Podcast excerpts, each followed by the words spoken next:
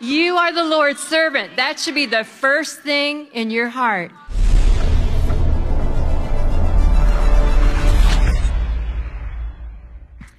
Well, I am so fired up about all these sisters that preach right before me just to see what God is doing in, like what Jason preached about, the fountain of leadership among the women, which I know you know my heart. We've got to keep elevating women's ministry because it's been so misunderstood in the world. And that's what I get to talk about Mary, gentleness, and honor. Very misunderstood in the world. Gentleness, the definition is being considerate, kind, tender, not harsh. And Jesus even described himself as gentle. In Matthew 11 29, please write it down and read it. Jesus and God value gentleness, but the world does not.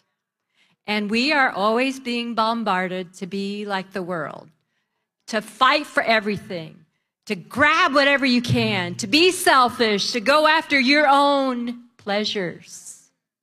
But that's not Jesus. And I really want to challenge you.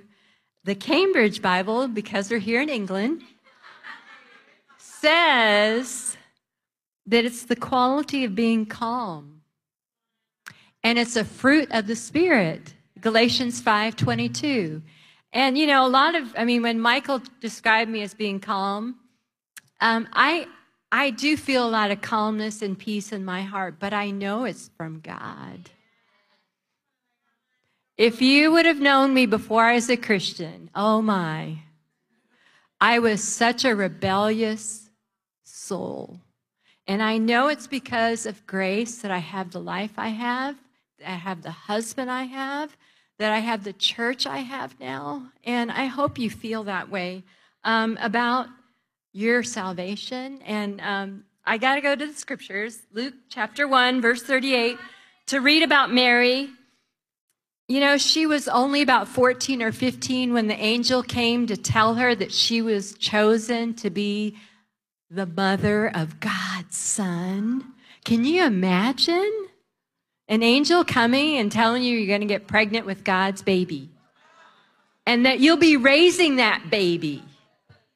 I mean, I when I try to envision putting myself there, um, she was scared, but she was open about it. She told the angel. And then she didn't know how in the world would it happen. And she asked. And God answered. And I just want to read her response because this is the heart we need to have in order to be gentle, in order to be women like Mary and have honor. Verse 38, Luke chapter 1. I am the Lord's servant, Mary answered. May your word be fulfilled through me. Then the angel left her. And I just want us all to stand up real quick and say, I am the Lord's servant. Ready? And the Lord's servant. You need to say that all the time throughout the day. I am the Lord's servant. Not a, I am the woman's ministry. Blah, blah, blah, I am this, I am that. You are the Lord's servant. That should be the first thing in your heart because that's so different from the world. I am the CEO. I am the president. I am the this and that's what we do. But it can block you from being gentle and kind because you're trying to assert yourself, not the Lord. And you can sit down. Yes, thank you, thank you. Um, but I bring this up because my first point is you've got to surrender your heart to the Lord, like Mary did. You know, she was scared to be the mother of Jesus, but she surrendered. And she was a very amazing woman to be chosen to be the mother of Jesus. And then all she endured, and we don't have time to even look at half of what she endured, um, but she loved being Jesus' mother. She was there at the cross, watched him die. And I can't imagine that as a mom, but I hope you see how important it is that you surrender your heart every day to serve God. And it's a daily, constant decision. And there are going to be things that come at you that, um, you know, I, I think for me, and I've shared this before, when I was diagnosed with cancer, it blew my mind. And I begged God. I did whatever I could to get healthy and strong again, but I begged God many times in tears for more time, for 20 more years. And I did it because I wanted to see the world evangelized, but I wanted to see my family come back to Christ. And God heard my prayers. I mean, it's been already eight years that He's given me since the cancer was taken. And I and that's my next point that I want to share about in chapter 2 verse 19 and also in verse 51. This is when people were talking about Jesus to her when he was first born. And, you know, they were amazed, the shepherds saying all kinds of things that this man, her baby, was going to be the savior of the world. And this is Mary's heart in verse 19. Mary treasured up all these things and pondered them in her heart. She treasured the moments that God gave her in life. Treasure every day you get to be a servant of God, a daughter of God. You have an incredible life. And I'm so proud of Colleen. She did such an incredible job. Um, and all the sisters that preached before me, you know, just to have God in our lives is such an incredible privilege. And I hope you never forget treasure please treasure God's words that we get to have in our lives and then the miracles that we get to be a part of. Your salvation, first and foremost. Treasure being a disciple, being saved. No matter what happens, no matter if you do get diagnosed with a horrible disease, you're still going to be going to heaven. But I knew my time wasn't up. I had so much to do. But God was testing me, I do believe, and teaching me things. Whenever you go through really hard times, God is trying to teach you something. And I know I've shared it before. God taught me a lot about the power of prayer, but also the power of learning to take care of yourself in the right way. And a lot of you know I radically changed a lot of stuff, and I don't even have time to talk about it, but Mary treasured life. Treasure being God's daughter, treasure being here in London at a conference. I know during the COVID thing, I just missed so much. Kip and I were quarantined together, and I loved being with Kip. I love Kip so much.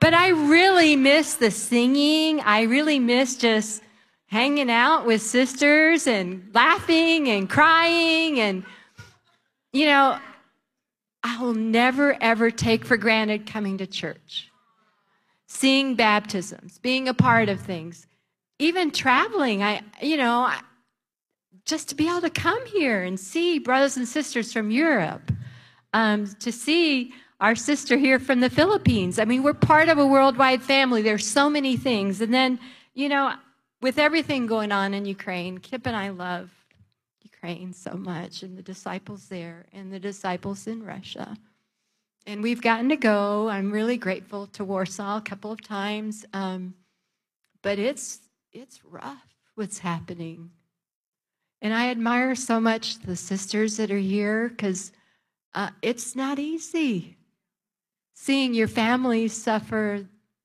not being able to even see your husband.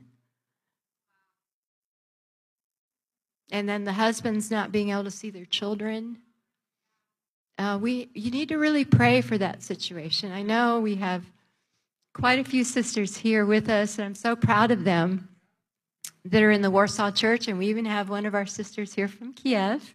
Um, I'm really grateful for your faith because we are here very short time in this world, and the most important thing is getting people to heaven.